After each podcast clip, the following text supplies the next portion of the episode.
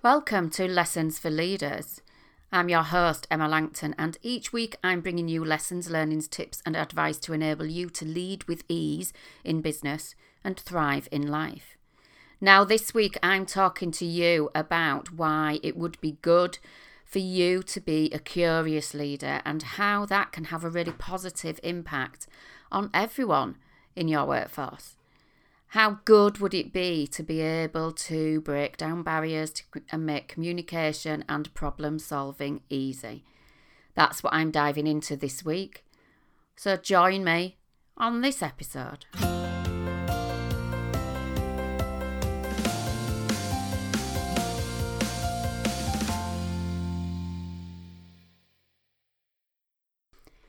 So, welcome back. I hope you've had a really fantastic week it's going to be the best week for me ever because I am celebrating my 50th birthday, would you believe? Um, people say I don't look it, which is absolutely marvellous. You won't have an absolute clue what I look like, given that I'm just in your earbuds and not in your face, as they say. But I'm going to be doing an awful lot of celebrating this week. And probably, actually, I'm going to make it last for the whole year. But this is what I've been saying. You know, there's some people that have been saying to me, Oh my God, how do you feel about that? That's quite a milestone, isn't it? With all that kind of negative doom and gloom sort of approach to it. And I keep saying, Do you know what? It's flipping amazing. Um, I'm doing my best ever. I'm 10 years in business. I'm half a century old. I still feel 29 on the inside. But let's look at things to celebrate you know, there's we need reasons to get people together. So I'm going out with the family. I am I'm having a big party, and I'm looking for 50 different things that I can do through the year until I realised, as somebody else pointed out to me, that that means it's kind of nearly one a week. But I've already done so many fabulous things. And one of those fabulous things that was on my to do list, you're going to know what I'm going to say now, is my Marvellous Talking Truths event that is going to enable females in the workplace, whether that's business or corporate, to improve their performance, to lead effectively, to grow with confidence, and make a positive impact on their professional and personal growth without, crucially, compromising on the well-being. And if you've been listening to the episodes of my podcast, you will know that this is taking place in York at the wonderful Hilton Hotel on the 27th of February. I've got three other wonderful speakers coming along and some people from company to provide a panel situation as well where we can ask questions about what they think is, is good to happen in the workplace. I want people not just to leave supported and empowered, but also to have some really practical tools, strategies, and actions that they can put into place that are going to make a difference from the moment that they leave. So, tickets are still on sale. There's just a few of the tickets left, but also because it's birthday week and because I want to share the love, if anybody buys a ticket tomorrow on Friday, the 14th of February, on Valentine's Day, then you will also get a very wonderful confident conversations meditation track. So you get my lovely voice, but it just goes in a little bit of a softer way uh, to help you with the meditation and to boost your confidence and tap into your kind of subconscious. So that's a fabulous boost that you're going to get for you personally, but it's also a bonus if you, just to share the love really, if you buy a ticket tomorrow. So head over to the website at www.emmalangton.com forward slash events, grab your ticket, don't delay, don't waste any more time. It's less than two weeks to my event. So, no, at the day this comes out, it will be two weeks to my event. So I'm really, really looking forward to it. I really do hope that you um, come along and join me. And I'd love to meet you in person. So, back to the show. How good would it be to have leaders in your company to be more productive, to be more effective, and to be able to break down the barriers to communication so that problem solving is easy? Well, goodness me, how on earth are we going to manage to do all that? Well, I mentioned curiosity in the intro, and they do say that curiosity killed the cat, but it doesn't have to kill your leadership or your workforce. Because the thing is that our leaders in companies often want to be able to demonstrate that they know what they're talking about, demonstrate their expertise, that they um, are fully capable, and they don't always warm to having curiosity in the workplace. They're not always completely comfortable in having people come along and ask them questions or question their decision making. There's been some research on this, and researchers say that only 24% of people feel curious in their jobs on a regular basis. And 70% of people say that there are barriers to asking more questions at work. So when you think about what that impact is, because we, well, certainly me, as I've just, you know, declared my age, um, you know, some of us were brought up in a generation and a culture where you just don't question. You go to work, the people in charge of you, they tell you what to do, they tell you what you, they want from you, and we do as we're told. But the thing is that we need to change the way that we speak to people, and we need to change the way that we have these interactions and responses with people. Even the British Army is looking at the way that they speak to people because we've got. I don't, I don't want this to sound ageist.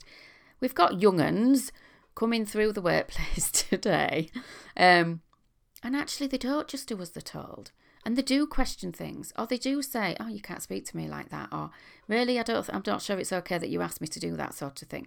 Now, it doesn't mean that they're being bolshy or aggressive or disrespectful, but they do question more. Um, I'm not going to go into the kind of whys and wherefores of that, how that is or why that is. It just is. And so, with some of our leaders, we need to help them understand that we need to change the way that we speak and we can be curious and we can open up questioning. Even the British Army is changing the way they speak to people. They no longer have that sergeant major command and control authoritarian approach to working. And so, to support people in the very best way and to help them to be able to make a difference with how they perform, we can be more curious. We can open up the platform for questioning. And what that also does is that increases the productivity and better improves the output that you get from people. So we need to implement curiosity in our businesses and particularly in our leadership because this is the thing that I hear all the time. It's all very well bringing in new ways of working or, or new ideas and new programs, but if you don't have buy in from the top, you're going to have a problem making it stick. You're going to have a problem having everybody wanting to adopt it. The leadership team need to understand the reasons why, whatever it is, in this case, curiosity, is important, how it's going to make an impact and really where it's going to where it's to impact the bottom line or their return on investment or their return on effort or expectation. So what is it about curiosity? Well, we're all born with boundless curiosity. You think about little boys that poke sticks in trees. You, um, you think about um, kids that stick the fingers in plug sockets and the children that go around are going, why is this this? What's that about? Why is that that? Da di da da. That boundless curiosity is there naturally. It's how we learn. As we grow older, then there becomes a bit of conflict that comes up in us that dampens down that curious spirit. And that instinctive questioning and finding out and general nosiness, I suppose, is changed by our desire to conform and fit in.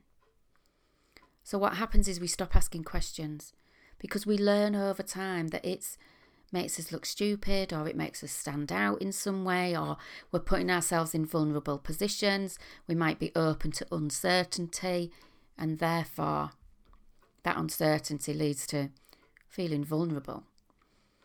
Now, vulnerable is a bit of a hot topic at the minute. We need to show our vulnerability don't we? And I get that. And I agree that we do. I think some people have a misunderstanding about what vulnerability is. I might cover that in a different episode. But when we are uncomfortable about feeling vulnerable, it's then not going to happen. We're not going to ask the questions. We're not going to be curious. When we think about what happens in our brain, when we ask these questions, you know, the general who, what, why, where, when type questions, when we ask those, there's a part at the very front of our brain that goes into alert. It senses judgment or danger or risk.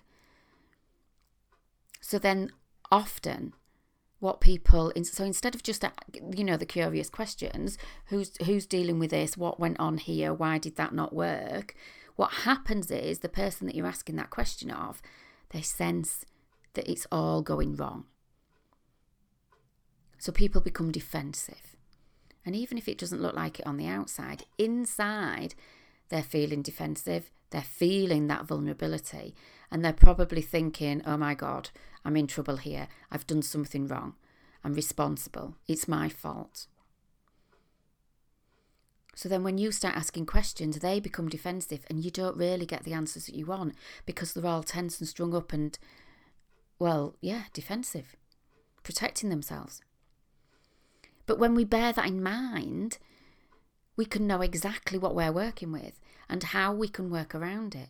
So then we can rephrase some of those questions that can change the way that we approach the questioning so it becomes less confrontational and more curious.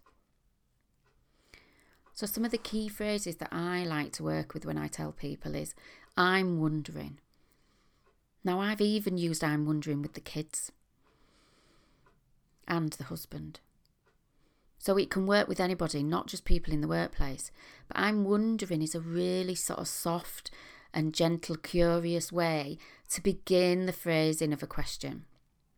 So I'm wondering what's happened here. I'm wondering what's going on so that you are struggling. And then when they start to open up, you can use tell me more about that. Or even, oh, boss, we're going to have a problem with it. Tell me more about that. So instead of why did this go wrong, you can have help me understand. That's another one. And in this way, they can be less confrontational. Now, there is a kind of list of a few more sentence openers, but those three key ones are absolutely brilliant. So if you're going to start with any, start with those. I'm wondering, tell me more, help me understand. Try them out. See what sort of different responses you get from people. But also, we know that body language is important. So when you're sitting with somebody, a slight tilt of the head to one side or other, you know, kind of makes it really look like you really are wondering. And also, if you do a slightly higher voice, so you may have already noticed that I've been doing that as I've demonstrated. I'm wondering instead of I'm wondering. I'm wondering. And what that does is it calms down people's internal system so it takes them out of that defensive state and into their own curious state, and they open up more. And so, what you find is curiosity helps eliminate stress.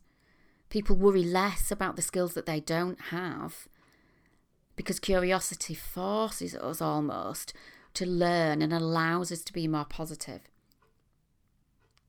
So, you get your questions answered more easily.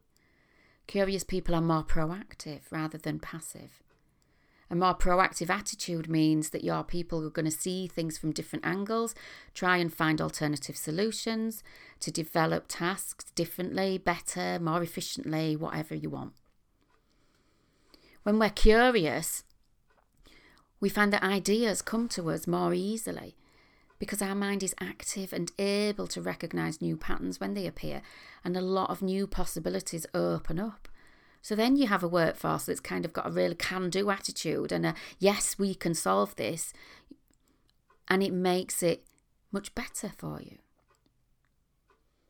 So, leading with curiosity rather than authority might need some personal development, maybe some coaching or some support in some other way, because you may need to help your leaders change the way that they think about things, about themselves or the leadership, or even just about the way that we do the questioning. But when you do that, the results reach much further than just your leadership team. One client of mine used to speed around the office barking instructions that would get her into trouble and complaints about her attitude. And becoming curious, actually, she said, would save her loads of time because she didn't need to go back and apologise for being abrupt or smooth over any ruffled staff to get them back on board. So she found it incredibly effective a bit tiring to start with because she kind of had to think more. But she said it was amazing the difference that it made. So, when your leaders embed a culture of curiosity in the workplace, what you get with reduced stress, more pro- proactivity, less defensiveness, what you also get are better relationships with employees. And when there are problems, staff reach out to you often with options or solutions, because they're more open to letting you know about what they see. So, enabling your staff to be more engaged brings a happier workforce. And then a happier workforce, we all know that a happier workforce, they're more productive, they work better. So, a happy and more curious workplace means that you can retain them for longer too. So I hope you found that really helpful. So when you change the way that you think about things, you change the way that you phrase the questions, and then the impact is not just on leadership team but on your staff, reduces stress, makes them more proactive. They seek you out with problems. So give it a go. And then drop me an email and let me know how it's gone for you. And if you want any more tips and advice, or if you've got something that you want to ask me that you want a podcast doing on, drop me an email. It's emma at emmalangton.com. If you've got questions about my event, drop that to the same email. And then don't forget to go over tomorrow, check out the tickets for the Talking Truths event and the wonderful meditation bonus that I'm providing for you. And then please do leave a review. I know it's not always easy to find how to leave a review on the podcast. Drop me an email as well if you wanted some instructions for that. I'll read out some of the reviews that I've got on a future show. You might get yours read out, but it also helps other people to find the podcast. And it helps the platforms like iTunes and Spotify be able to recommend the podcast to different people too. So, I hope you have the most amazing week. Find something to celebrate. Do lots of wondering and then I'll see you again on the next episode. Bye for now.